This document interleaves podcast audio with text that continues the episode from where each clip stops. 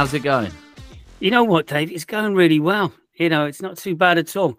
I mean, we actually caught up, didn't we, face to face last week, yeah. which was nice because we've been doing these over distance. So seeing you, you know, at home with your family, and while I was doing that mediation course, uh, it took me, it took it out of me. I must admit, doing a full on. I'm not used to nine to five. That's what it is, you know. So doing nine to five, Monday to Friday in the centre of London, um, wiped me out. So I had a good sleep at the weekend, so I feel refreshed and revived. Although my eyes, if people could see my eyes, they, they probably don't say that. They, they look a lot more tired than they actually are. But how you been? How was your weekend down in Bournemouth? Yeah, I went down to Bournemouth just for a few days away. It was very nice. The weather was pretty windy one of the days. But other than that, it's not bad. Not bad weather for September. Is. I know we're obsessed with the weather here in the UK, but um, we do just talk about it. But it, it was a nice. I couldn't complain. But yeah, it was good. Good to see the sea my ba- my son got to play in the sand, which obviously was a big plus. So yeah, it was all it was all good, all good. It's a beautiful part of the world, and our guest actually today is from that part of the world. Ah. Yeah? So uh, you know, he he has uh, he, he's lived down there for a long time. He's done a lot of work within coach education, coach development down there. Um, so uh, it's it's a great thing to have someone from UK coaching on. So uh, it's a, it's an ex colleague of mine from the FA, uh, Martin Dighton. Uh, he's kindly come on today, and uh, it'll be fascinating to hear all about what the future of UK coaching is because I know they've got a lot going on at the moment. Uh, and so to get some insights to that, but mainly to understand Martin's story and how he's got to where he's got to, and uh, you know, get a little bit of background from him. So, um, what do you think? Should we should we get him on? Yeah, let's let him in. So, yeah. Martin, can you hear us? How you doing, fellas? Nice to Good, see you. you.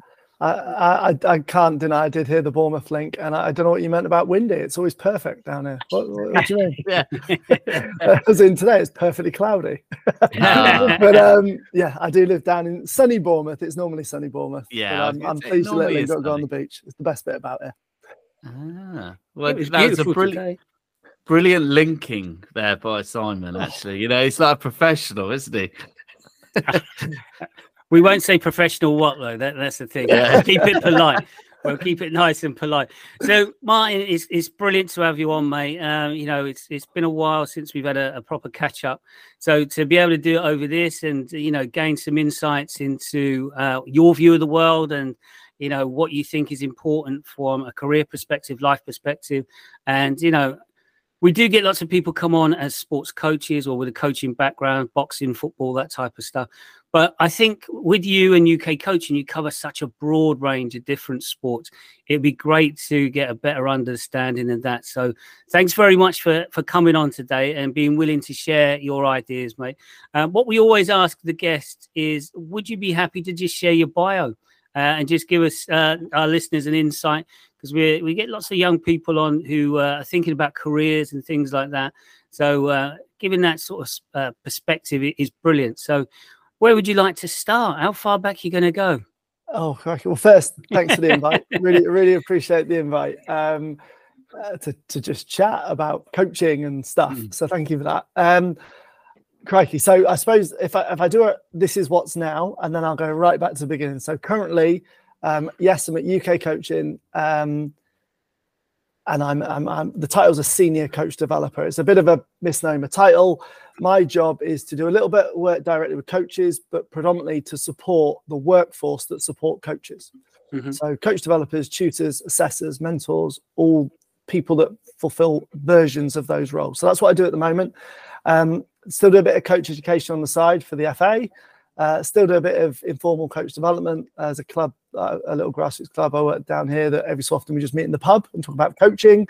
Yeah. Um, still do a fair bit of one-to-one stuff and also still coach, um, coach in a football context. So try and get a mix of kind of all the worlds around coaching. I'm quite fortunate to get to do that. Um, crikey, how far back do I go? Well, I'm, I'm going to I'm going to take a risk. Right. Um, I'm the eldest of three kids. Uh, I've got a younger sister, younger brother. Um, Mum and dad had nothing to do with sport whatsoever. And I got to the age of nine and I was a fat nine year old, if I'm being really honest. and, and, suddenly it dawned on my parents, apparently, that um, we need to sort this out. This boy's not going to uh, turn out that healthy unless we get him active. So they sent me swimming. Um, usual stuff, learned to swim and all that sort of thing. And the next thing was they sent me to football, and, and this was with no interest of mine whatsoever. I, I didn't have a love for football or anything. They just sent me along to the local kind of like pay and play type mm. thing that used to exist back in the back in those days. And um and it kind of went from there. Like football took off a little bit, started, you know, really got into it, started taking it a bit a bit more seriously.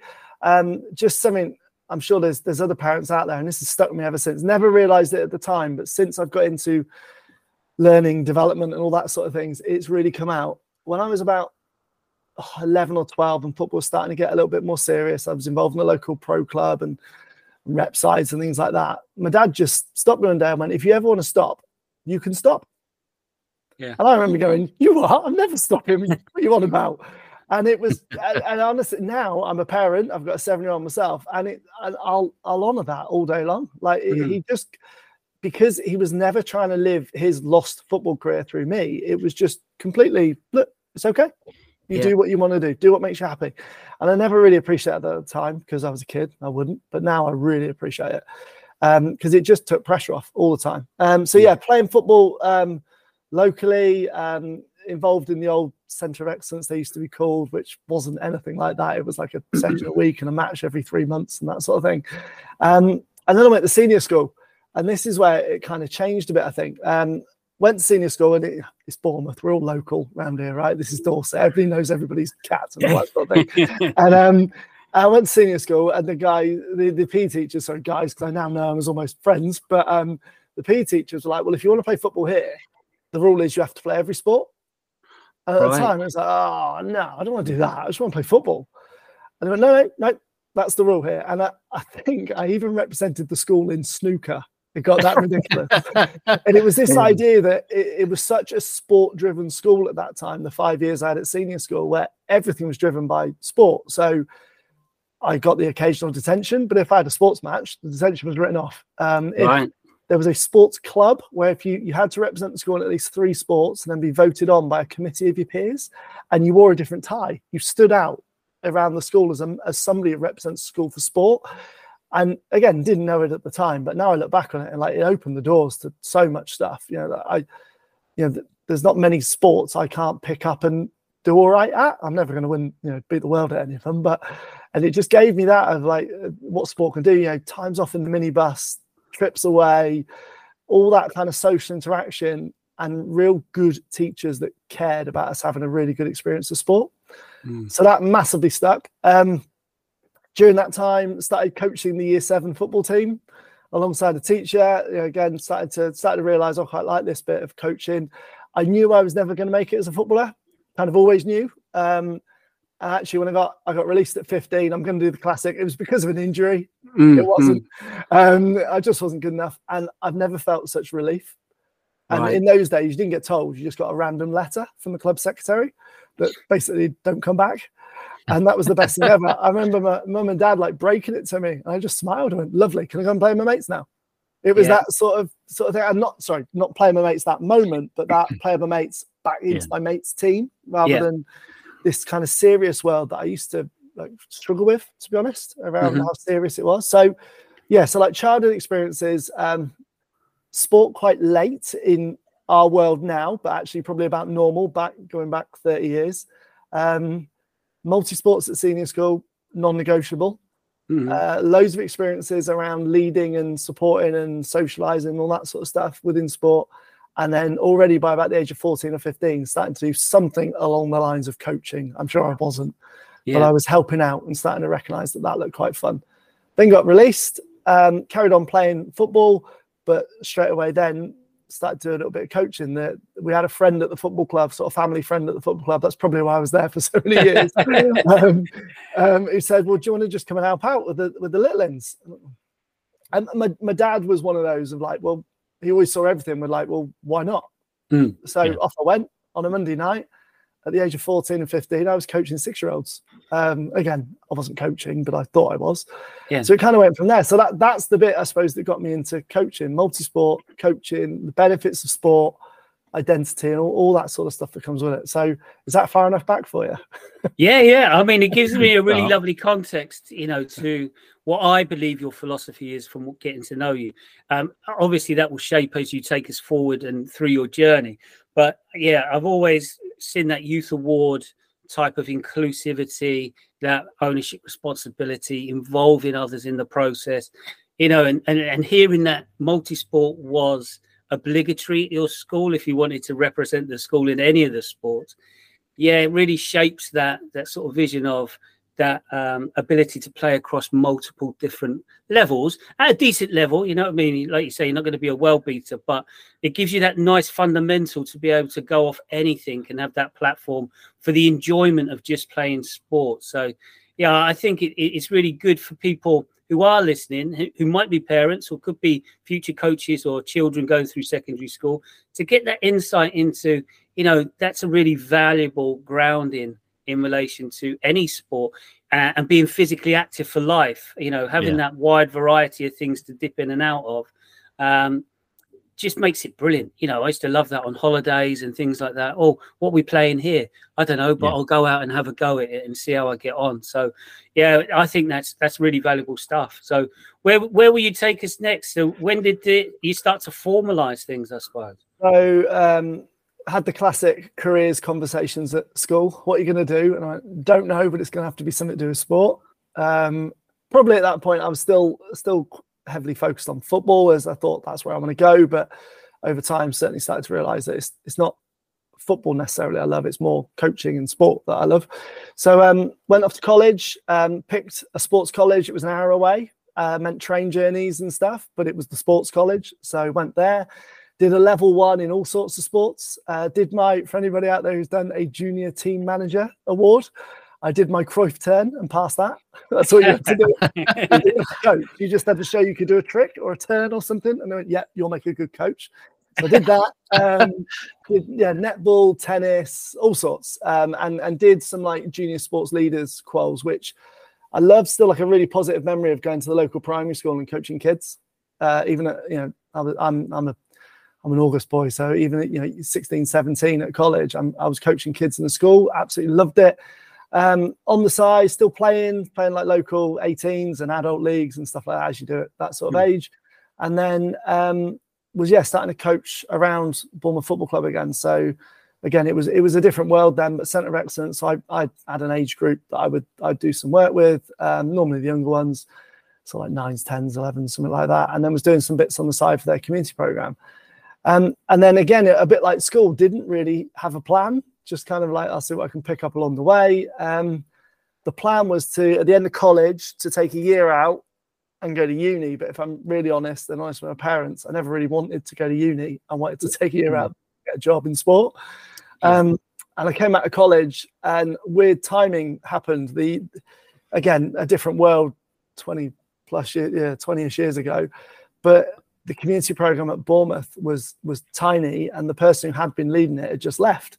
Mm. And I was around the club, and the new people at the club, and they went, "Would would you look after it for a couple of months?" This this eighteen year old who's never really earned a proper dollar in his life. Would you would you lead a community program? I went, yeah, go on then. Why not? Um, and I knew it was never going to be a permanent thing. The new community officer eventually came in like four or five months later, and I was really fortunate. He said, "Look, I'd like you to stay," and, and so I, I became an assistant community officer, which was brilliant because it was just hmm. coaching mm. all day, every day.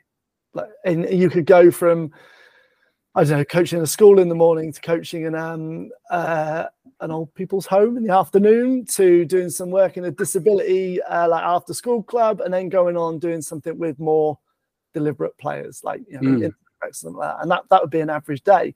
Boys, girls, you know, older, younger, disability, not, and, and all sorts. It was, and again, at the time, probably found it a little frustrating at times, but it was back mm. to that thing like senior school.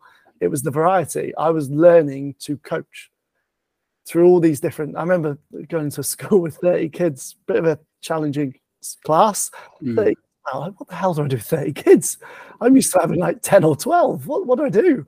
And very quickly realizing that motivation is is like absolutely key if we don't mm. understand motivational not i don't quite believe in getting people motivated it's more mm. around into their motivation only when you do that do you actually survive. Otherwise, you get eaten alive. Um, there's, one one kid. I still remember him. We were probably year four. I'm trying to get him to play some like little tag games we were doing. He went, I don't like football. Okay, fair enough. What do you mm. like? He went, motocross. That's what I like. what, motorbike? Yeah, motorbike. Right, okay. So we had a quick chat on the side, like about, went, do you ever fall off? And yeah, yeah, all the time.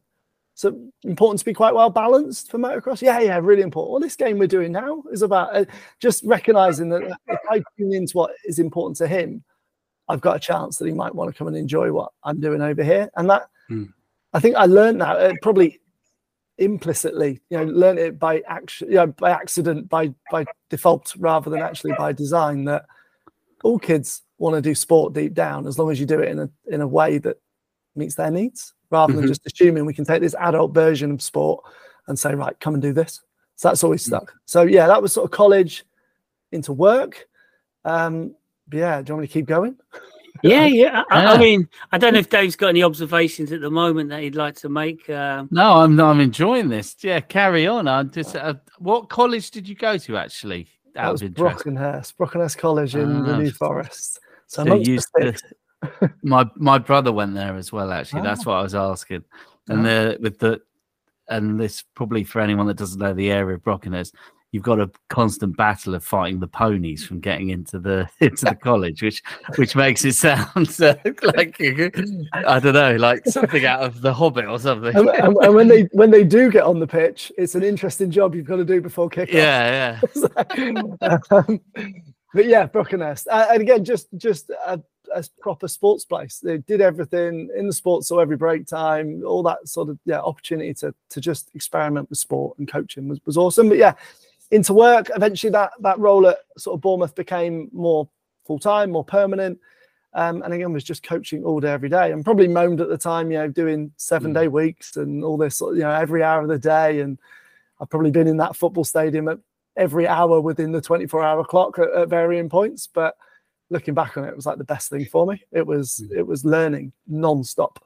And also other stuff like learning how to deal with with other adults, you know, coaches, managing coaches, getting them to the right place at the right time, making sure they're doing a good job, starting to develop them, starting to notice opportunities where there might be a chance to help them get a little bit better at what they were doing and dealing with difficult conversations when you've got to challenge a coach about their practice. So yeah, five years I was at Bournemouth and it was hard, but it was also like brilliant in terms mm. of what it what it led to. And then I suppose the aim, I think I've never really been one for aims, and this is where I want to go. I've always kind of like, let's see what opportunities come. Maybe I've been fortunate with that. But there was an aim at that point of one day I'd like to work for the national governing body. Hmm. Um, I don't really know why, to be honest. I just had this aim that I'd quite like to work for the FA and could never really see a route in until they started something called the FA Tesco Skills Program. Yeah. I know, Si, you were, you were around and about around those times. Yeah, I um, applied for a role in Middlesex with Nick Levitt and that. Yeah, uh, yeah. I, I, yeah, there was a, a, rail strike on that day, so I cycled 21 miles to the interview across London and back, uh, and got pied. oh, sorry. yeah. Wish I'd mentioned it now. no, no, you know, like you say, it's all learning, isn't it? It's, you know, when people talk about what you're willing to do, well, I didn't know they were going to strike. They striked on that day. You can't get buses across London because yeah. it would take forever. So I had to cycle it, you know, Brixton to Mill Hill. Um, you know, so it was raining and you turn up damp rat, you think, oh God. And then you got to put a session on for kids, like you said, in a school setting. We did a lot of work at Fulham when I was at Fulham with Richard Blair. So you might know Richard yeah, as part yeah. of that. Um, you know, so I, I, I could do the role, uh, but, you know, someone had already been doing it, so they were going to just in, employ from within, which is fair enough. I just wish they told me before I cycled 21 miles. Sorry, mate. Yeah, go on to the skills well. That, that's interesting because um, I that was what was that about 20? What was I 22? Some somewhere around there. So again, really naive to the world, and that was my first interview. So I yeah. go in, I'm sat there with um with Les Howie, who you, yeah. I know you all know, you know, big, big guy around around football in this country and, and wider than this country. I didn't really know who he was. I'm also sat the chief exec of Dorset FA, Sue Hough, and and I, I I was terrible, absolutely terrible in, in the interview. And I remember coming out, well, that was a waste of time. But I don't, think, I don't think it was the same in Middlesex. It was interview in the morning, as in the formal bit. In the afternoon, go and do some coaching with some local kids. Mm, yeah. So the fact I, I, I, like just dived in the interview actually freed me up to well, I'll just go and coach this afternoon. What's the worst that can happen? Um, and I think all the stuff I've you know just been saying, those experiences of coaching all these different groups of kids or different groups of people in so many different environments, and, and also in a community setting, you you don't necessarily get the regularity. So you have to be really good at building relationships with, ki- with kids really quick. Mm. And I, I, I, don't take lights at it, but I, I smashed the practical bit of it. I had these kids eating out the palm of my hand in, in a minute. And I think that's what probably got me the role. It certainly wasn't the formal interview bit where I, I just sort of went arm and uh, for yeah. about 45 minutes. But um, yeah, so that, that led to the skills program. And again, didn't really know what I was getting into at the time, but that that I think became a bit of the the test bed for all you mentioned the youth award earlier but the, the yeah. test bed for all this idea of what child centered child first it was those words were starting to come into football a little bit of what what this idea of what that looks like and what is coaching for children um and i loved it because it hmm. was all around just helping children holistically you know we go into schools and we'd be we'd be linking school sessions to what they were doing in maths and english and and you know, they come and see at a skill center the evening stuff and there was never any selection. It was just if you want to play, you can play. And and again, finding ways to manage groups, manage behavior positively, deal with motivations that, that can be radically different, deal with pressure from parents. It was just a real variety. Um, and and loved it. You know, I, mm. I'd, I'd coach all day if I if I could. If there was the role there, and you know the the finance because that's the subject that often they yeah. don't align. Um, hmm. I, like amazing job, and yeah, look back on it and go, that was fantastic. Just you know, go to school in the morning, coach three classes, work with the teacher, go to another one in the afternoon, and in the evening go and coach with the, again a little more deliberate players that wanted to to experience more. It was fantastic, and and it was during that that I started to do. We, we used to have like a club strand where we go and work with local charter standard clubs, mm-hmm. and it was the first bit where I maybe slightly formally started working with other coaches. And I suppose back then, again, not knowing any different and having no kind of frameworks to fall back on or no experience, I would always go to show. Well, I'll take the session. Let me show you. And then could never even then work out why the coach would ring me up the following week. And, yeah, I tried doing that, but it didn't work. Yeah. Um, but it was the first bit that got me thinking about actually, I quite like helping coaches too. Mm-hmm. Um, and then some managers I had around the time. Um, uh, a guy Tony McCallum, and again, you you know, Si yeah, was our regional yeah. manager, got me to like come along, come have a look at a couple of courses. I'm running in the area, and then it was uh, Jack Walton who um, went, "Why don't you deliver some? Like if you're coming along, you're gonna you're gonna do rather than watch." Mm-hmm. And that um, I, that gave me the same kick as working with kids. The same bit of like light bulbs going off for coaches, going, "Ah, oh, that makes sense. That's why they do that." Um, gave me the same buzz and it was like, ah, actually, I, I quite, I quite like this too. Mm. So, yeah, kind of going through. And I suppose the other bit that I was fortunate with, you mentioned the youth award. I, I think the youth award was completely game changing. Yeah.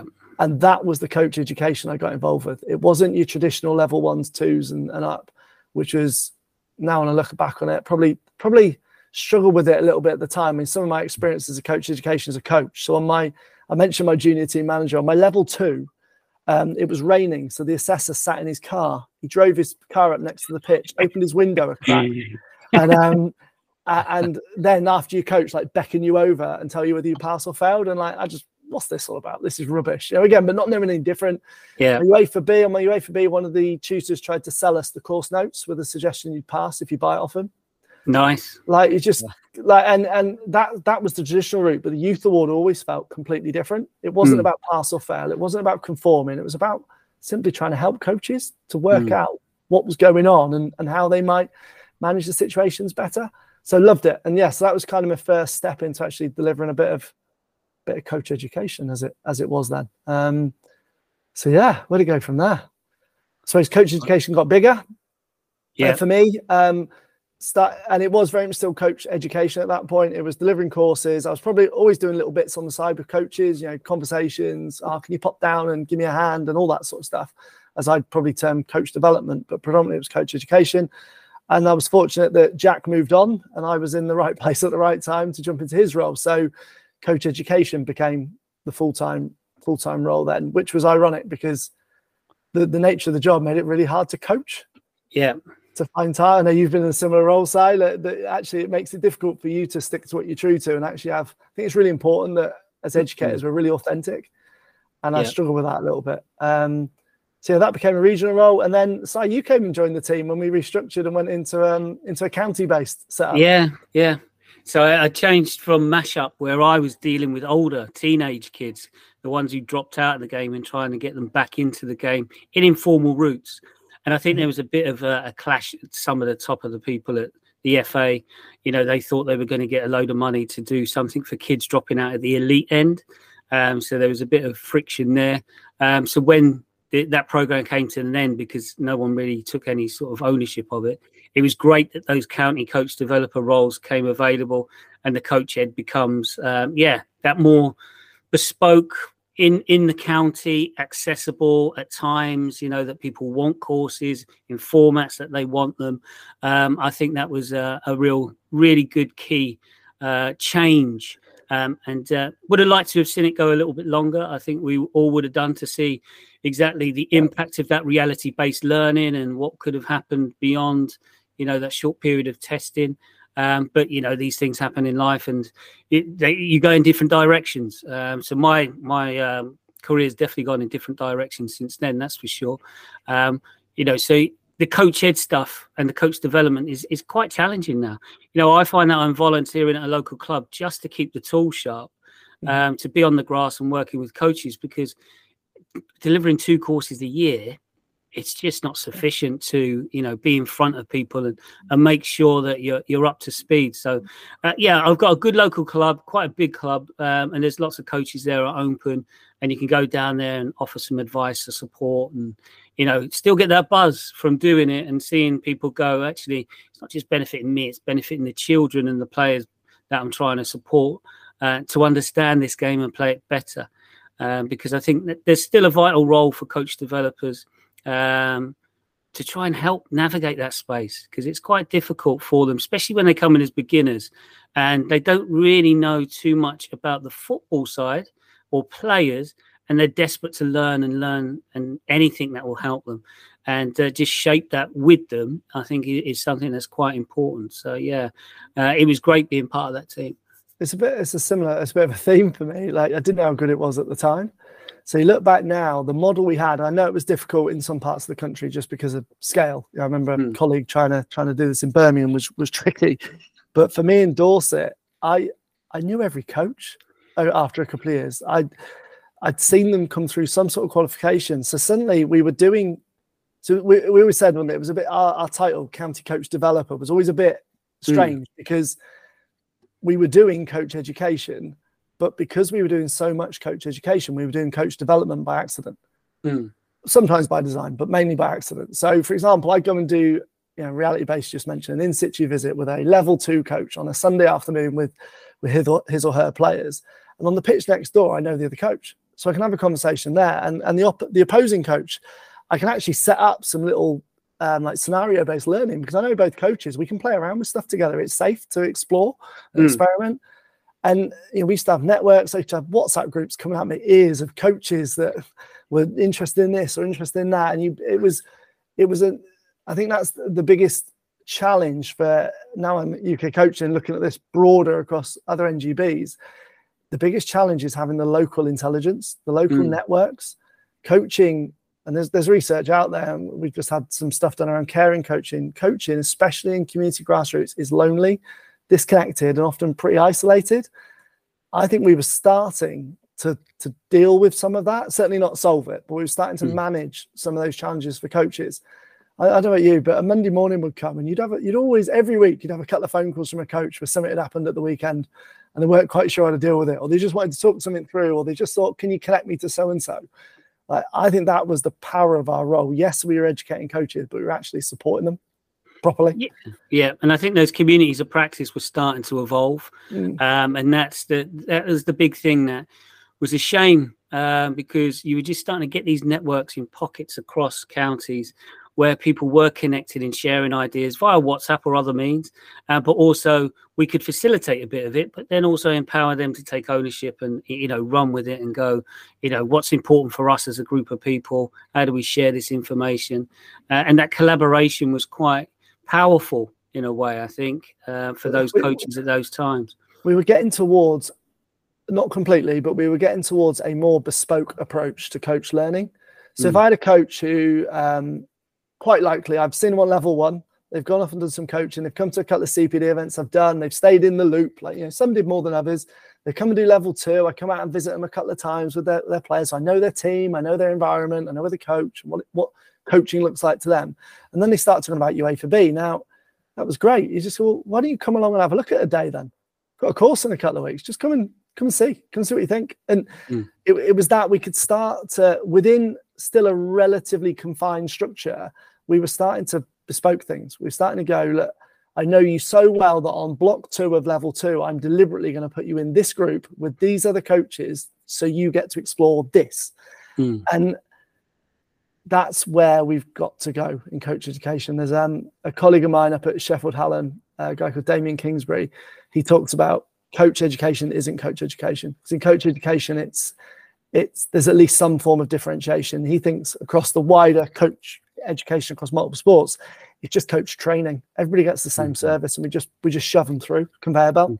Mm-hmm. And yeah, we were getting a little closer to actually starting to meet the needs. I know we were having quite radical ideas at the time around why don't we let people build their own course? Mm-hmm. Here's five five sections that are mandatory. It might be something around safeguarding and safe to practice and uh, understanding your beliefs around why you coach and that sort of stuff. But the other ten, you choose.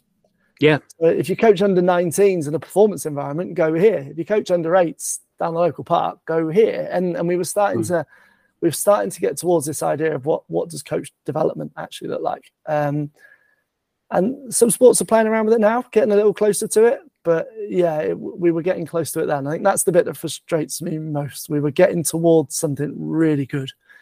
Yeah. My worry is we needed to increase our resource, not shrink it we, we needed more on the ground mm. because it was becoming unsustainable for staff to actually manage that that load. But yeah. um, yeah, we were going in a good direction. And I think that personalized and bespoke bit where you knew someone was ready for the next stage. Mm. You know, I, I, don't know if you still get messages now, but every UEFA B application um, period, yeah. I, I get so many messages from coaches saying, what do I need to do to get on this course? I've been applying for two to three years. You go, I just, I, I don't know what you need to do. I'm sorry. I'd love to support you. It's a different process now, where before we knew if that guy had come and observed your UEFA B and saw it, and you said to them, Do you think you could do that? Could you step up with our support? You know, you you would help them transition in. Um, you know, and it, it, with the inclusivity bit, we can then factor in more female coaches, people from different uh, demographics, and start to go, well, let's support everyone. You know, how do we do that? Um, and like you say, that was a frustration where it was just like, we're, we're on the cusp of something quite powerful mm-hmm. here, and um, we've just pulled right back from it. You know, and things have changed, and coaches within my county are finding certain elements frustrating just because they want that next step of education, and they're in the semi-professional game, and they, they think, well, I, I want to formalize some more of this. I want to, you know, get my teeth into this type of project approach, and you know, go from there. Uh, and they're just not being able to access that at the moment. And I think this is where people are going overseas or to uh, Wales or Scotland because they're saying, well, actually, accessibility seems a bit easier um, in those other places. Dave, any thoughts on that? Well, I was going to pick up on that. Um, we spoke a few weeks ago to someone else who'd they're going through the process in Wales, um, also from Dorset actually, but you talk about uh, where at Shaftesbury, wasn't he? Um, yeah. So yeah, it, it, is that a common thing then you're seeing in that? I suppose your experience was with the, the FA or the English FA, as some people might not know it as. Are people going elsewhere to get their qualifications because it's just so difficult to get on board with, with what the FA are doing? I suppose. I think I think they always have. To be honest, I think there's always been a bit of that. Mate, I I, I don't know if more are doing it now. Um, I mean, you can almost see on social media every time the A license um, hmm. decisions are made, and UEFA B now that um, yeah, I there's always the bit of me that goes that if you if Tesco sold out of apples, it would get more apples. yeah, yeah, There's always that bit of it. Like, but then I, I, I understand that some people believe that no, we need to hold standards and, and things mm. like that. And I don't quite get. I think there's a wider bit. To, there's a cultural society bit to it as well, though. This obsession with next qualification, mm. and we have to realise that without being too controversial, you don't get much learning on a course. Mm. Yeah. Right? Yeah. It really uh, football now I look across multiple sports and I've, I've got more into like the history of where coach education comes from. So Coach Ed was written at a time where we were coming out of the Second World War and army um, structure, uh, almost imagine what PE was like at that sort of time. That was where coach education came out of. It was a social construct based on the military. Mm. And I don't think we've quite shaken that off, really. So courses are still about a badge. People still call them badges, for God's sake. When did that stop? Yeah. Like, so it, they're about a moment in time where somebody mm. has the power to put a ticker across next year now. If we really strip it back, that's what they are. Now, we certainly, mm. with the Youth Award and with the way the courses went after the Youth Award, we, we tried to get away from that. We tried to worry less about the competencies, more about the development. But for the majority of sports, coach education is actually an assessment process, mm. not a learning process. And that's why I think we've got to be really careful. People just wanting to go for the next bit just because it's the next one. Um, there's a lot of things going on at the moment around um, CIMSPA, so Chartered Institute um, for around sport and physical activity, to say that you should be chartered as you would be in other sectors. Hmm. So we get away from maybe this, especially in football, that I can't really earn any money until I get to UEFA B. So it's just a chase to get to UEFA B. Whereas, wouldn't it be good if we just had coaches that went, I've got my qualification that allows me to practice, so I'm safe to practice, as some uh, organizations or NGBs would call it. Now I can go away and just create a learning program for me. Mm. And that's fine. And I'll have support to do it from an NGB. So that might be at more of a distance.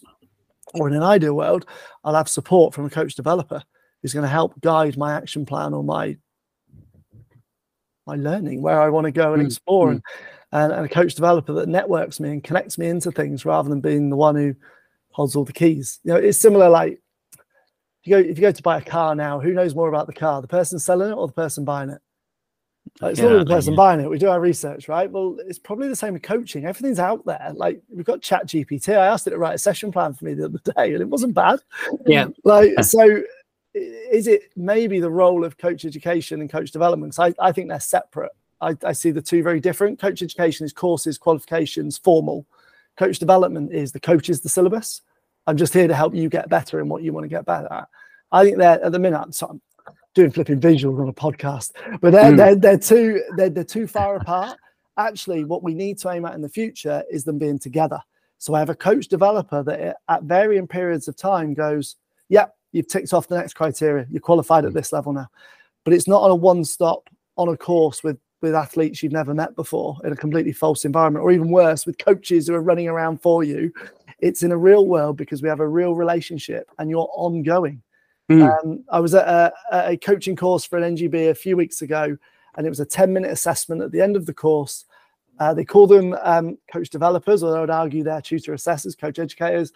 Um, at the 10 minute assessment, the coach developer was looking at the tick sheet for seven minutes. So now that's not their fault. That's the structure that's built around them that mm. they had to spend seven minutes out the 10 writing, three minutes out the 10 watching. Like, is that is that really coach learning? I'm not I'm not sure. Crazy, isn't it? It becomes um, perfunctory. All you do is you just go through the process of I've got to make sure this person shows me. You know, going back to the old army days, socks pulled up, shirt tucked in, yeah. presentation mm. of self. Have you done a demo? Yes or no? Whether it was right yeah. to do a demo yeah. is irrelevant. Just did you do it, one? it's like the extended parade ground, really, isn't it? At the end of the day. It's nuts. Yeah. So uh, it's easy, I suppose it's easy to sit here and criticize the system. We're part of the system. We are the system too. We're all in this world. The bit that's always tricky is for many, coach education is a cash cow. Uh, so again, it's the society bit of it going, I just want my next qualification. That's the coach's motivations for not all, but but a significant amount. and then there's the NGB going, well, we have to we have to show governance. We have to show that we are you know, we are running our sport correctly. But there's also the bit that it makes us there's not all sports, but some yeah. sports makes us good money. And why would we change? And maybe the people that want to change don't have the power within the organization to bring about the change because they don't hold the purse strings. Mm. So that, there feels there's a lot of conflict around coach learning at the moment. There's a lot of people I think in the system that want to change it, and but there's there's quite a few that maybe aren't completely directly in the system that are holding it from changing. Yeah. Um, Both of you have obviously had experience with the FA here in the UK, uh, or in England, sorry, specifically. Um, how you were saying, obviously, about organisations not wanting to, shall we say, cut their nose off to spite their face. Someone like the FA, uh, you know, what I'm not asking obviously for exact figure, but the revenue they make out of education and, and courses and things like that, is it a sizable chunk of their income, do you think now?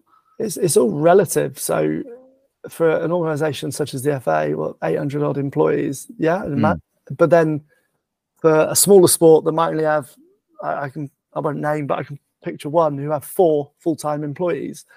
Um, it's still a massive chunk for them. It's all relative. Yeah yeah. the bit we might need to flip, and again, I know it's far easier to talk about than do. I speak to the people in this world all the time, is we need to look at it differently. Coach education is an investment in the people that run our sport.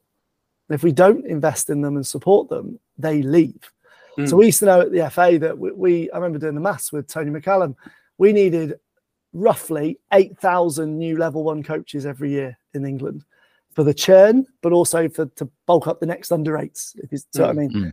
we used to run twenty five thousand coaches through level one, so we never we never filled the hole. We never fill the hole in the bucket. We just keep pouring in. Yeah. So maybe if we flip the model where we we looked at a more of a membership model as mm. a coach and as an athlete or player in football case, and then we supported you. So we take we do the money generation through membership the learning is then free. So it's a bit of a conflict, isn't it? Like, yeah, we want you to get better, but we're going to charge you for it. Mm. So again, very difficult to actually do, and would take mass societal change to even enable it. There's also, of course, that angle. Somebody might be sitting there going, "Well, when something's free, it's often lacking value," but it is that changed. We let's if we need to bring money into the sport, let's do it through maybe a membership structure, and actually then we just help people get better within that membership structure. Might be a better way to go. Yeah, and and when we had Gary Pickett on recently, we were discussing, you know, working the big clubs. So if I'm in my local club, Ramsgate, and I'm in there every Monday, then why shouldn't I just be signing off coaches when I see that they're reaching the acquired standard? If I then go up the road to Margate and do that on a Tuesday night, do the same, and then I ripple out and then someone else was. So we're getting that coverage where we know, as trusted individuals who are invested in coach development and supporting these coaches through, we're recognized as I know when to sign someone off as meeting the required standard.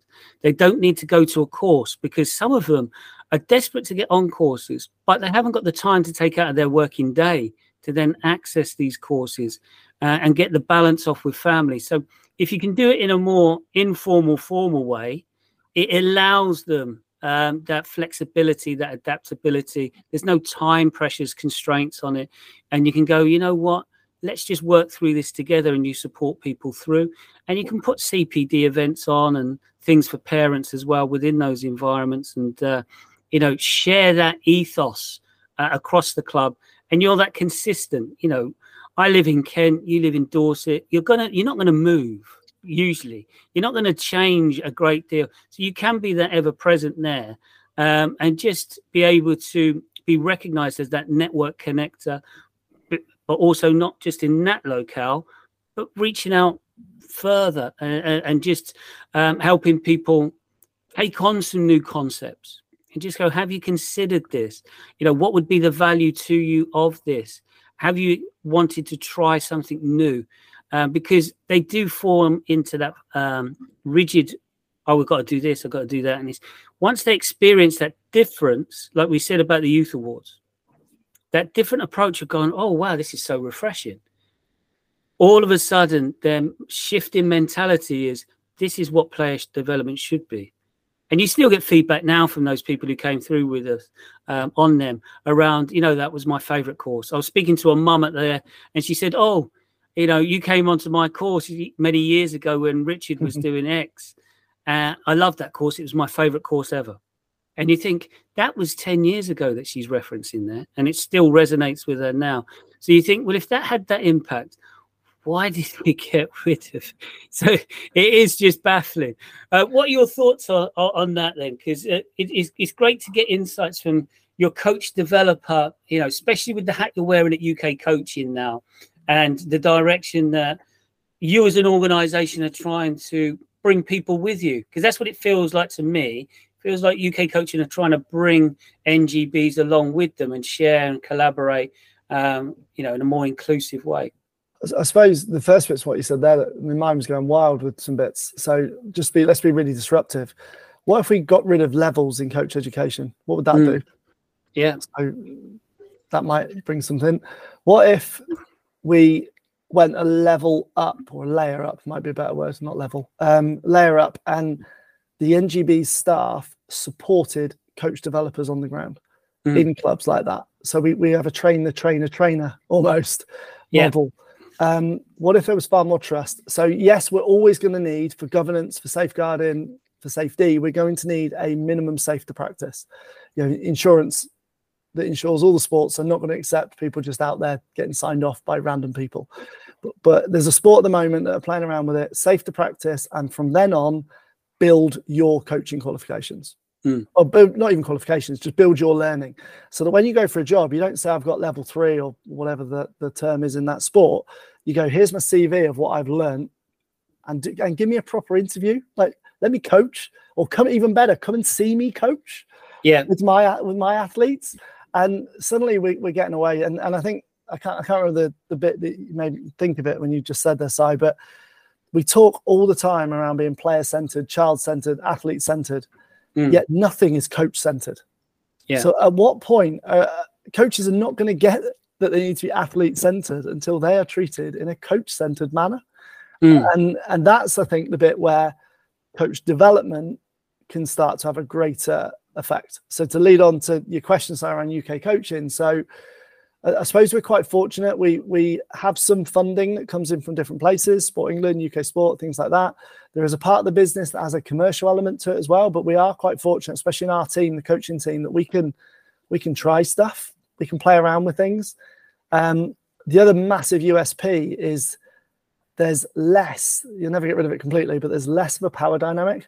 So when I go to watch a swimming coach, I know nothing about swimming. So we don't get into X's and O's and mm. you know mm. we get into coaching, we get into behaviors and manners and interactions and relationships and, and things like that.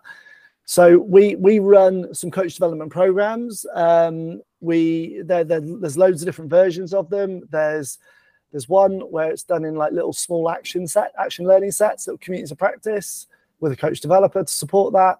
There's some that are more one to one with some structure. Uh, and then the one that we're working on at the moment is called Explore, where literally the coach comes on and they get paired with a coach developer. And then the first question is, So, what do you want to explore in your coaching? Mm. So, I'm working with a couple of coaches at the moment around trying to just navigate where they want to go. And, and that's interesting because for many, that's really hard. They almost need a handrail to, mm. because, again, they've been socially conditioned through education and coach education that no, you're told what you need to learn you don't get to choose. So it's quite interesting. All the stuff we've talked about so far about getting rid of levels and building your own quals, coaches would need help with that, certainly initially. But that's quite yeah. interesting when you give people freedom, autonomy. Like, where do you mm. want to go? How do you want to explore that? So we run a, some programs like that.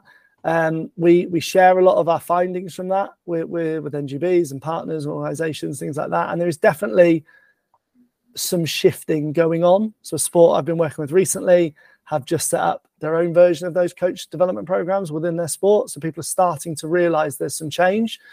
Um, I think the barriers are um, how do we how do we finance it or how do we how do we work out profit and or mm. loss from it and then the biggest bit i think people struggle with is how do we measure it because we can't just say we've now got 50 level three coaches mm. we, have now got 50 people that have been for a coach development program how do you measure what success looks like? So there's a lot of discussion around confidence and competence, mm. but self-assessed. Uh, there has been some more negative review of it. You know, somebody has said that they just come back and they use bigger words. There's no change in their coaching, so that's interesting as well. Um, but I, I certainly I'm from the camp based on you know the experiences we were just talking about that generally if you trust people to find their own way with a bit of support, they normally do okay. Whether that's a kid learning a new sport or a coach trying to get better at being a coach. Have you ever come across the work of Mark Upton? Yes. Yeah. So Uppy, he, he um, we had a guest on recently, Kelly Cross, who's the academy manager at Sydney FC um, down in Australia. And what they use is narrative.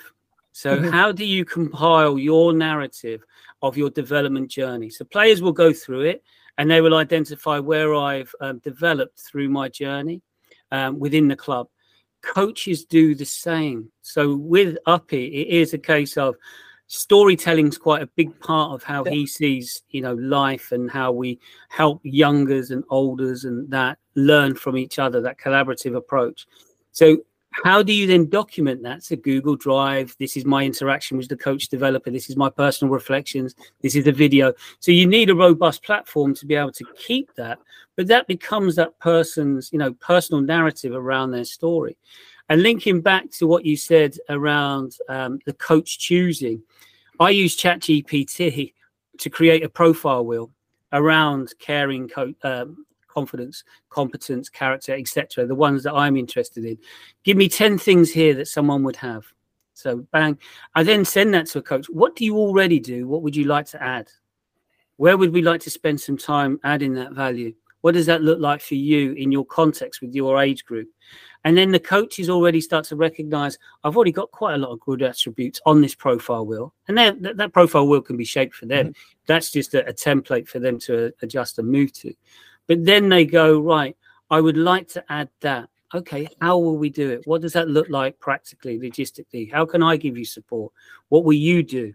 And then that conversation, that narrative that we're talking about starts to come out of that, where they start to then just have conversations around, well, I really want to build better connections with my players. I think I'm better at this, but I want to add more of that element. Okay, let's focus on that then. Let's see if you can develop that from informal conversations, but also connecting them to practice and what they do on the, the field with you. So then they start to go, right, I can shape that learning, like you say, where they go, well, this is important to me. I'm invested in it. I'm motivated and I want to make sure that I try my best to implement it. But recognize that it's a process and it will take me a bit of time. I'm not going to, you know, nail it straight away. Um, but that takes a mentality shift from them to go, actually, this person is alongside me to help me. They're not there um, to critique and uh, knock me back and say, "Yeah, I, I, would have passed you, but your socks weren't pulled up, and you didn't mention health and safety at the start." Um, so I, I, think, yeah, it, it's great to to hear that those things are happening and they are getting a little bit more embedded in places, but it's pockets, isn't it? What do you think, Dave? I, I uh, obviously, I, as a bit of an outsider on this, obviously my contact with this is through you, Simon, a lot of the time. Yeah. The one thing that I always kind of come back to, especially with football, but I suppose it's another thing in other sports, is obviously we you were saying about um, rejigging or, or overhauling how that that training or that education is provided. Do you still think, though, that especially with football, but as I say, it could be other sports, is there still a barrier to people that haven't, if you like, played that sport at a high level, getting into, you know, becoming a coach in many of the sports in this country? Or is it, I, I don't know, is this an issue in other countries as well? Or is it an issue? I don't know. I know there's a lot of people that are not as involved in coach education and coaching that probably think this, but it'd be good to get your take. Is is that an issue? I suppose. Hmm. Uh, good question. For many sports, I don't think it can be an issue because the pyramid is so big at the bottom. Yeah. Um, I used to be uh, probably because I didn't play at a high level, but I used to be quite annoyed about it. I'd see an ex-pro suddenly get a job somewhere, and you kind of I've softened over the years and kind of gone, well, it's how the world works. And Yeah. also, they probably have got some really good experiences, but it's going to be Yeah. quite specific. It's going to be quite tech tack. It's going to be a, a particular level of the game. Um, I think sports are getting better at realizing they need to be far more open to far more people. So, I mean, the FA started, uh, was it Playmaker, wasn't it? The Activator, as an example, a few years back, and that has opened up opportunities. The other bit is we got, if we went back to this idea of coach education being a bit more coach centered and coaches building their own learning, or even the governing bodies having a variety of routes. Um, hockey have done some quite cool stuff. It's a menu, and you pick where you want to go on the menu. Mhm. Um, maybe that would be far more helpful because I remember, I remember the days where level one, you'd have a local non-leaguer who's played 500 games in the Wessex League, and a and a dad who just wanted to step in because nobody else would. You know, and that's great that they get to meet each other, but they probably need quite different things too Yeah. uh, and a different route and a different level of support. But um, yeah, I mean, there are barriers to sport. We can, we've only got to look at the Whyte Review and, and other things that have gone on. There are plenty of barriers still to sport that need changing. Coach Ed could be part of that answer, I suppose. Um, I think more on the football side, there are people getting more opportunities as well, though. I always think of the guy at Ipswich. He was at Man United, but he's only a young lad. I don't think he played elite level football, um, but now he's a first team manager. So there are more opportunities. You do have to have 100% commitment, desire, motivation, be Mm. in and around it, um, you know, and sacrifice a lot, which I think anyone who gets to the, the real top end of the game has to do anyway. I don't think there is that difficulty as much as there used to be. Um, as uh, someone who never played, to get opportunities, there are those opportunities. You do have to seek them out, and you do have to be in and around the right place at the right time. You know, Martin's outlined that he was quite fortuitous in some of the things that he's found through his journey, but also linking it back to his dad's philosophy of why not try it, see what happens, go with the flow. You know, almost that film Yes Man, isn't it? Where you go, Yeah. you know what, I'll say yes and see what happens. I think putting yourself in those positions does give you that opportunity. Um, but I also see a lot of people disappointed because they think there's blockers out there. But I think personal capacity is all right, if I'm really determined to overcome it, how do I apply myself to overcome it? Um, you there's a balance as well, though. Um, I mentioned the Whyte Review there around like self care too. So this narrative that you have to work all hours, you have to say yes to absolutely everything, volunteer yourself everywhere to get opportunities. And I know I've talked about you know, me doing that earlier on, so I'm cautious to say it. But now looking at it from a different perspective, it's a bit of a dangerous narrative Mm. around this idea that I mean, when it came out Arteta, didn't it, a few months ago, saying, "No, I go home at seven o'clock to see my kids." And it Mm. was like, "Well, you can't say that. Like, you're you're paid millions of pounds to be a manager of a Premier League club. Like, no, no, that's important. And what a what a message that sends to others too. But yeah, so there's a balance to be struck somewhere of also around picking, trying, trying to pick good opportunities, trying to work out when there might be nothing here and I'm going to spend my time somewhere else. yeah. Um, appreciate easier to say than do though. Mm. I'd I was reading at the weekend about um, golf in terms of some of the coaches that operate in the golfing world. Now, obviously, to make it at the highest level, there it's a smaller. pool. I suppose it, it's a smaller pool to operate in, but some of the people that have actually, shall we say, cut through in that world don't come from a massively golf focused background. It seems to be that it's. It, I think with golf, especially not just with coaching, but with uh, the equipment, everything like that. If you're offering something that's going to, I suppose, create a difference or improve performance or bring in more money in terms of earnings, the golfers themselves are pretty open to changing, you know, coaches, changing equipment, things like that. But I digress slightly. But some of the coaches that have broken through, as I say, come from different backgrounds. Um, and some of the things they do offer have actually, you know, had real impact on world class golfers. Do you? I don't know how familiar you are with the golfing world, but is there, I suppose, a model, say, what happens in golf that could be replicated? I suppose in other sports that you're familiar with, like obviously football jumps to hand, but I suppose it's it's an attitude of people bring new ideas to the table the fact they've never played professional golf, or even some of them, there's one guy that's never played golf in his life, but he works with some of the top 50 golfers in the world on some of the ideas around movement, things like that. Do you think we'd ever get to a stage like that with football? Where you have these sort of innovators coming through, it's I think it's starting to happen. Um, Southampton have been a bit of a leader around looking elsewhere. I mean, it was only up to the summer their head of coaching was an ex cricket cricket professional, so mm. things things are there's bits going on. Um, like yeah, like there's there's the next opportunity. There's the next disruptor that comes in with something completely different. I certainly see it. Another again layers I talked about. Go up a layer to coach developer. I think it's really yeah. powerful to have coach developers that come from other sports. Um, mate of mine's done some stuff in boxing. Never punched a guy, but could be a coach yeah. developer in boxing. So because you bring you bring a different lens, you can ask really stupid questions. Hmm. Yeah, re- you can ask why constantly. So I was with a coach recently, and we were talking about warm ups, and it was like, well, why do you do it like that?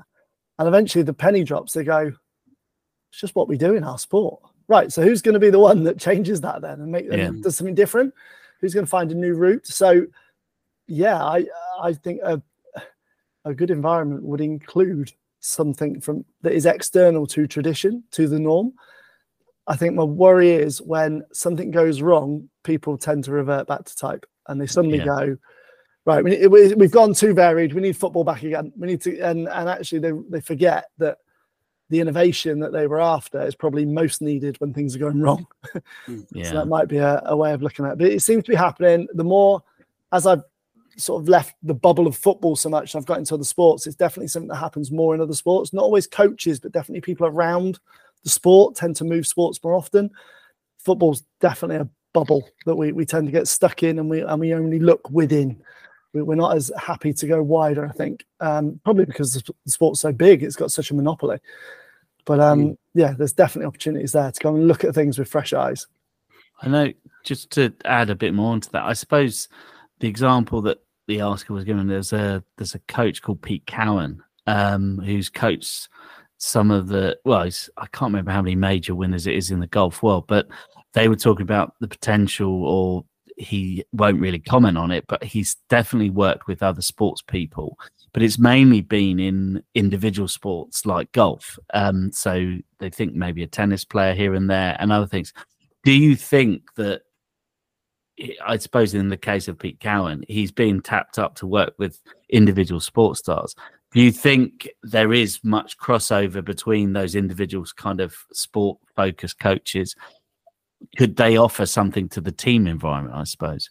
Um, it depends what they bring, doesn't it? It depends what their yeah. skill set is. Sorry to not give a specific answer. No, the no. The other bit I was thinking about was coaching's coaching. Yeah. Right. Like it doesn't matter the context. If you're a good coach, you can probably manage. And and also at the very top, it's a different relationship. The coach mm. isn't coaching in the traditional sense that we're probably all thinking of yeah. at the moment. They're looking for the next one percent, uh, without a cliche, they're looking for the next opportunity, and yeah. and it's far more. They are wayfinding together. They are exploring together. It's a it's a very flat level relationship between coach and athlete at that level, especially in mm-hmm. individual sports. Mm. Um, I think maybe again we're a little biased with what typically coaching in football looks like traditionally, which is leader at the front, all the ideas, you do this, you do that, and. Uh, there's definitely changes going on there with around this idea of shifting the power hierarchy and going, no, we're level here and we're exploring together. And that would allow coaches to transfer sports because they wouldn't need to know the tech tack. The athlete knows that. Mm. But they would be able to ask the right questions or nudge in the right direction or create the environment that allows that athlete to flourish with what they know already. And again, yeah. this idea of a networker, who's to say the coach has to have all the answers? Yeah. You look at tennis, they have coaching teams. They don't have an individual. Um, so yeah, maybe things are changing. And there are the odd football has embraced the odd outside sport, but yeah, the media would say it doesn't end well. I don't know. I've never been close enough to one of those to know. Clive Woodward's probably the most. Yeah, you got Ben, ben Ryan, uh, um, Brentford, doing some quite cool stuff from rugby sevens. Um, so and yeah, like there is logic in team team sports. It's around managing a group of athletes, of only yeah. which a few can play and a few can't every Saturday there's yeah. similarities there, no matter what sport you're in. Um, especially now. You know, sports growing. There's more opportunities in sport than ever now.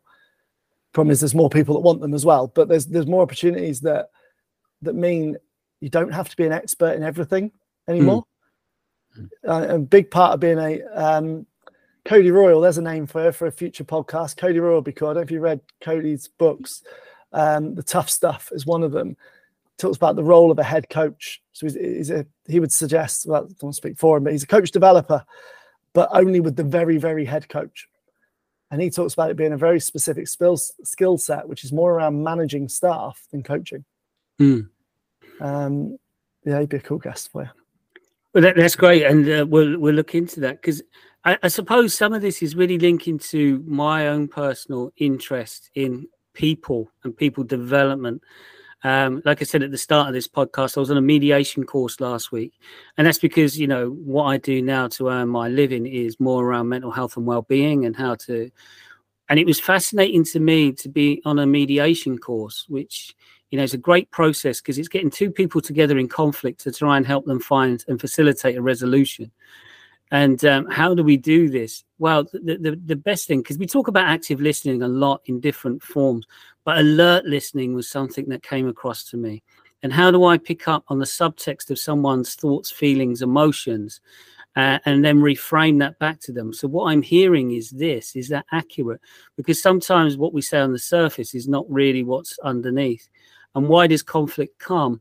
Well, I started to think about courses and I started to think, well, actually, how much do we sp- spend on effective comms? You know, how much do we say, you know, when I'm talking to this person, have I understood where they're coming from? Have I actually listened intently with, you know, purpose to then formulate what happens next? And, you know, through my own development experience, I would find not. I would find that people listen to um, try and give solutions, or they listen to try and then shape it to what their narrative internally is to then go right. What do I do? So th- that mediation piece, that bit where people are starting to go, I'm genuinely here just to facilitate and listen to these people and try to support them to find a resolution.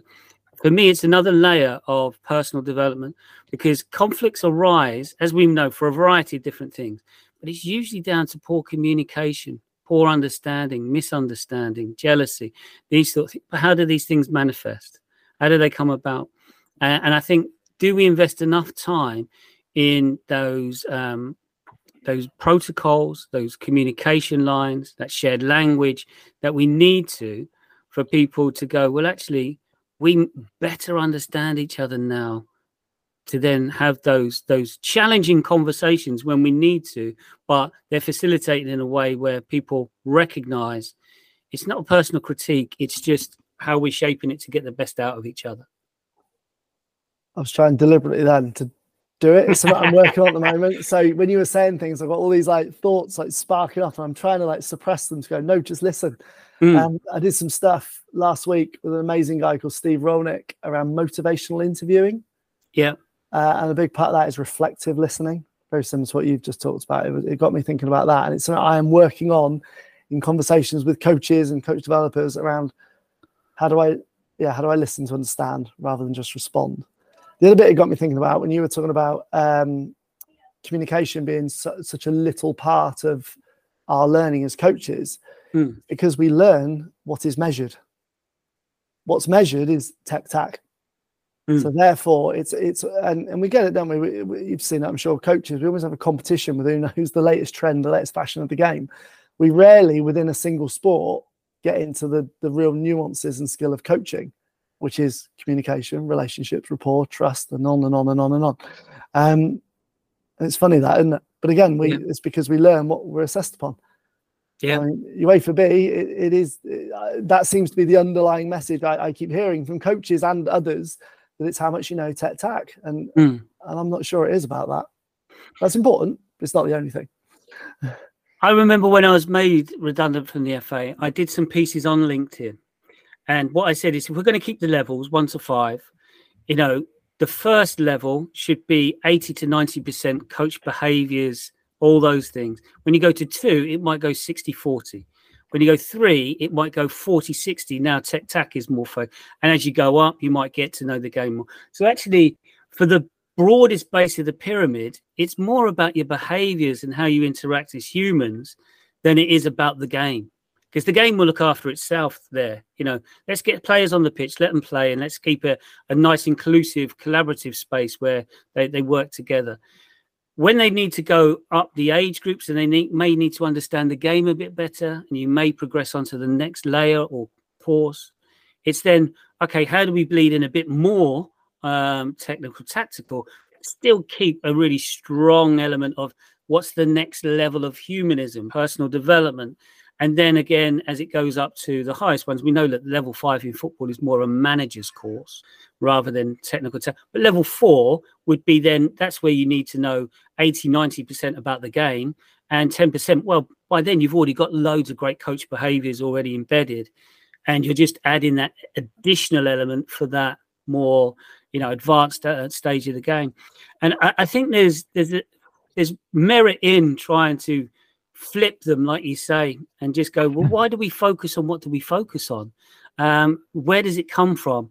You know what shapes that narrative? And going back to your point about the armed forces and going it's more about getting people organized and doing things rather than learning and going well what do we want the footballing landscape? We'll use football because that's mainly our background, the footballing landscape to look like at grassroots. You know what?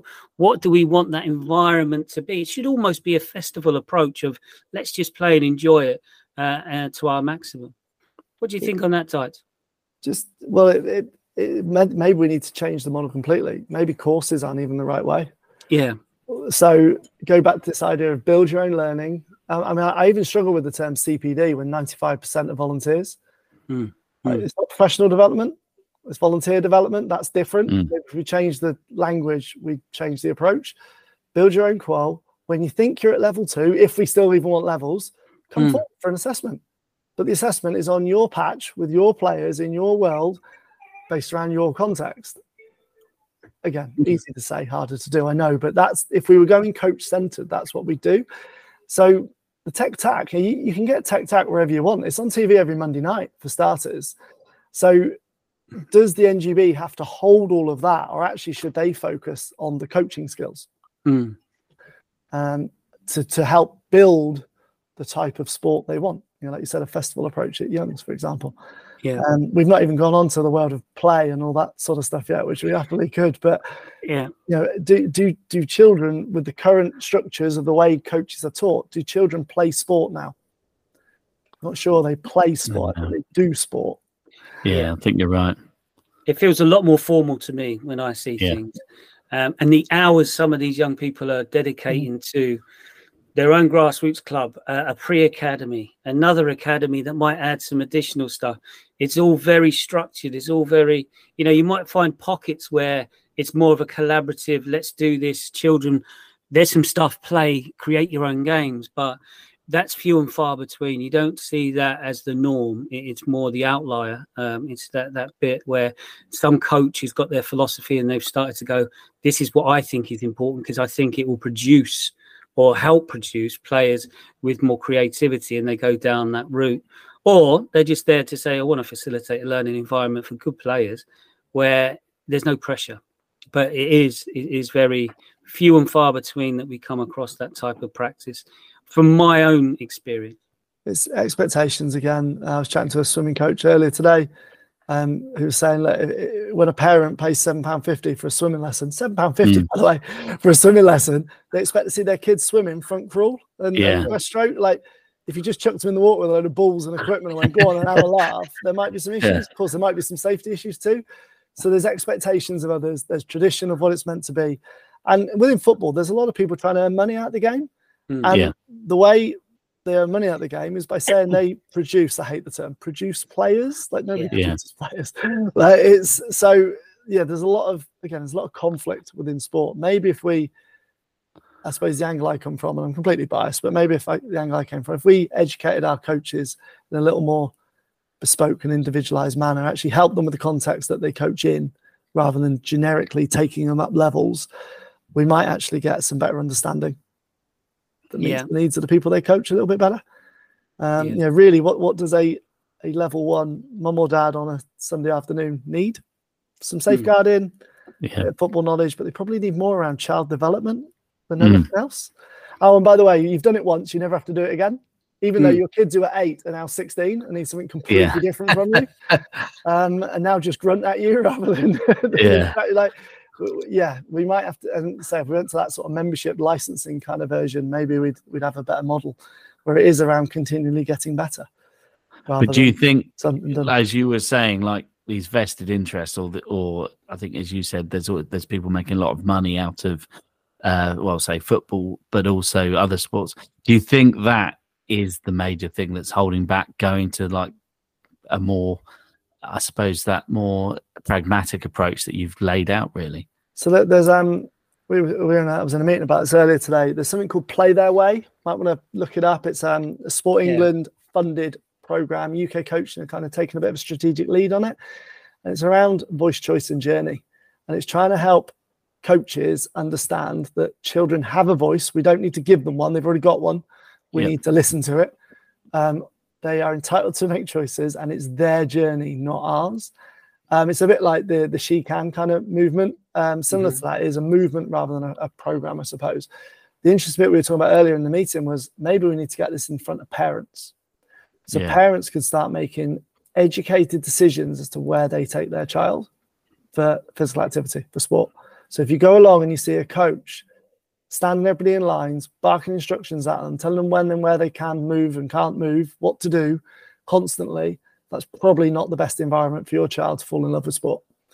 And Yeah. at the moment, I think society and the media probably tell parents the opposite. Mhm. Um, I mean, I'd sit, I'm this little seven year old boy, I'm in the playground, and some of the mums and dads know that I work within sport, and they're, they're asking me questions along, Do you think at the age of seven we should get him into a club now? No. Hmm. Well, really? What? Yeah, but surely the earlier he starts, like, well, no, actually, there's nothing that says that. And just interesting that, yeah, what what we're guided by, and I think that's a societal thing. I mean, without going too deep, it comes across from the states. I did some stuff out in Canada, God, I don't know, eight years ago, and um, it's two thousand dollars a season to be a member at this club, grassroots club, two seasons a year, eleven full time staff, and a million dollar indoor three G grassroots club. Like, Yeah. That's that's not a sport for the masses anymore, is it? That's No. um, that's a, a middle upper class sport. Um, Hmm. So yeah, maybe worryingly that's where we're going with sport in this country. But um, be all right if, if adults got in the way. Kids would be quite all right playing in the park without adults as it used to be. We just get in the way sometimes. Wasn't there a club not far from you, Salisbury Rovers or something Yeah. like that, where they uh, they have that sort of model where the kids shape a lot of what they do, and you know they pride themselves on that. And I think one of the people who runs it is always pushing that agenda to the FA to say, look, you know, why are we not getting a little bit more of these type approaches? So hopefully people will be chipping away at it, and with UK coaching also throwing their weight behind Sport England, it will start to you know be shaped in that way where we're going. Well, look let's be coach centric let's be player centric let's try and help them um, just navigate this place and enjoy it and maximize it because if we want as many playing for as long as possible um, you know any sport we, Yeah. we need to facilitate it you know how many young women I'll, I'll say young women from my own development who, who said they really disengaged with pe once they got to secondary school age and you think that's a crying shame. Why does that happen? Yeah. I don't know if it still happens or if things are improving, but you just think to fall out of love with sport when you've enjoyed it at a younger Yeah. age group, you just think, you know, that that's something that is quite hard to hear uh, because you think something happens there.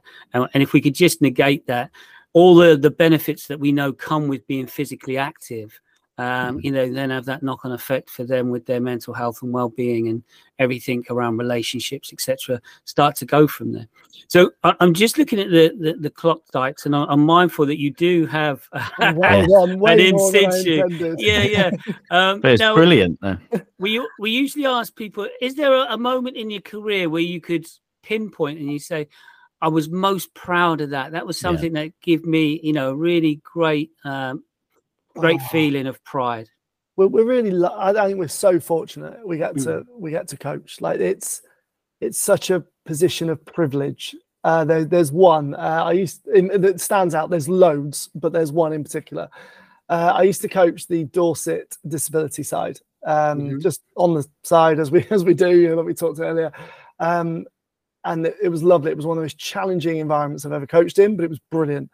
Four year age brand, pan disability, so all sorts to deal with and manage and and help thrive. And there was one lad called Jake um, who is now a level three coach coaching Mm-hmm. at a professional club um, who back then already was showing signs probably 14 15 I had him for a couple of years showing signs that he, he could lead he could um, he could help others he could support people he was awesome and yeah when he walked in on a level two course six years ago it was like that, that hit that hit the Mm. heart of like oh my god he was never going to be a footballer because to you know, there isn't a version of that for him, or there wasn't at that time. Um, but he could still stay in love with the game, and not only that, he's now helping other people stay in love with the game. So, yeah, that's a pretty good one. Pretty proud of him. Yeah. Playing that small part in someone else's journey, yeah, I think that it does make a big difference, doesn't it? Because you do just connect with that and you go, you know what? I'm glad I had something or contributed in a positive way. It shows that holistic bit. So, Mm. yes, of course, I was trying to help him get it better at football, but I'm also trying to help him get better at being Jake. Mm. And I'd like to think the some of the opportunities and some of the deliberately difficult situations that I put him in might have helped him go, that could be a route for me. And Mm. so I hope, well, he said similar along those lines, but I hope that was the sort of effect that we, we try to have. we yeah, we're trying to help people, not footballers. Yeah. Um, and also, is there a quote or statement or philosophy that you live by? Um, we, we encourage people to share these because uh, for other people who are listening, they may not have come across any of Yeah. these and uh, they can seek these out and go, actually, you know what, I, I quite like that. So, is there anything that resonates with you around um, something glad- that drives glad- you?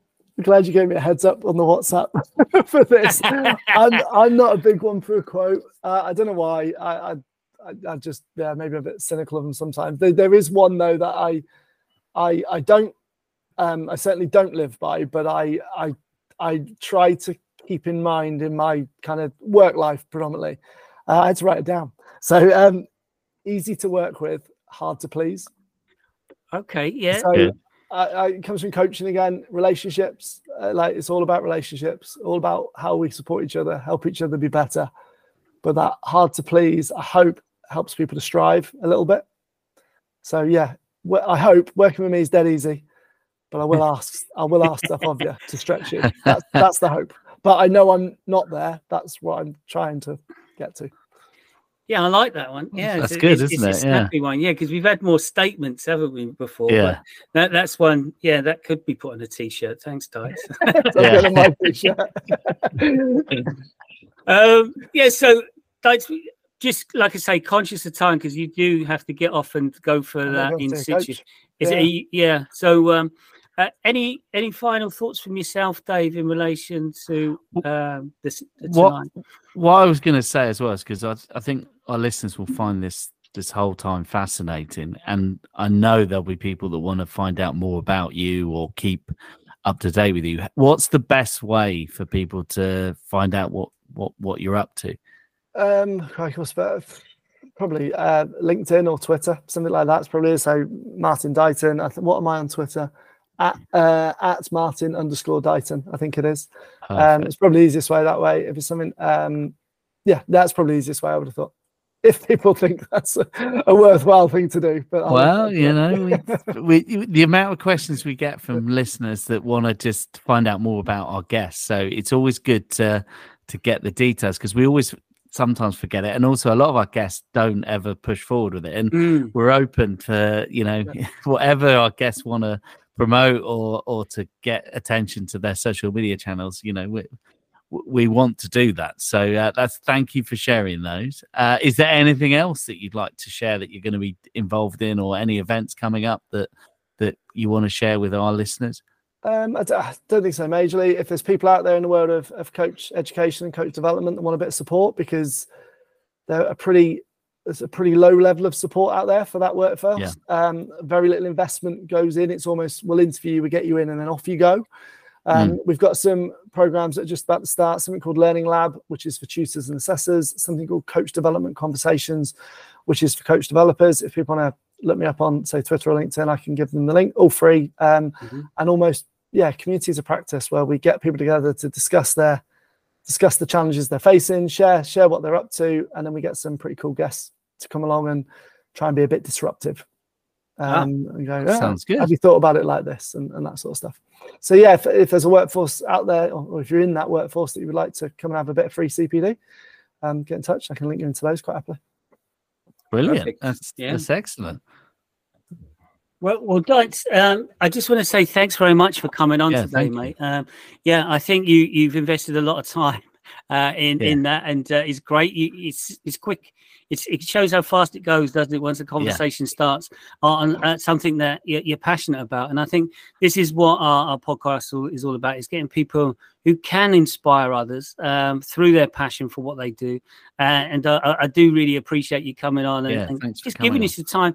And we always feel, don't we, Dave, that we're only scratching the surface, Yeah. you know. So um, if in the future you'd ever like to come back and just give us some Yeah. more information um, about actually more of the detail, maybe around uh, your coach ideas, your coach development, etc.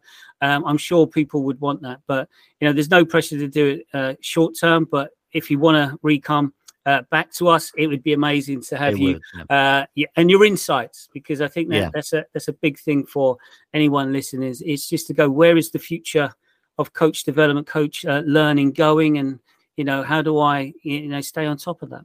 We, yeah, I suppose we've gone a bit global today, haven't we? Like some big picture stuff. It'd be cool to maybe kick around, like, yeah, what's the future of a, a quality Mm. coach developer look like? Because it's it's changing. I think Mm. and this, and so many people are trying to shift from being a coach educator to a coach developer. I think that's an interesting bit that we could kick about too. But no, thanks for having me. Normally, people put the phone down way before an hour and a half. So um, that's a compliment. Thank you. No, it's been it's been really good, and and as Simon says, we'd we'd we'd gladly have you back. So uh, I'm sure we'll be reaching out in the future. But thanks again, Martin, for all your time. Thanks, fellas.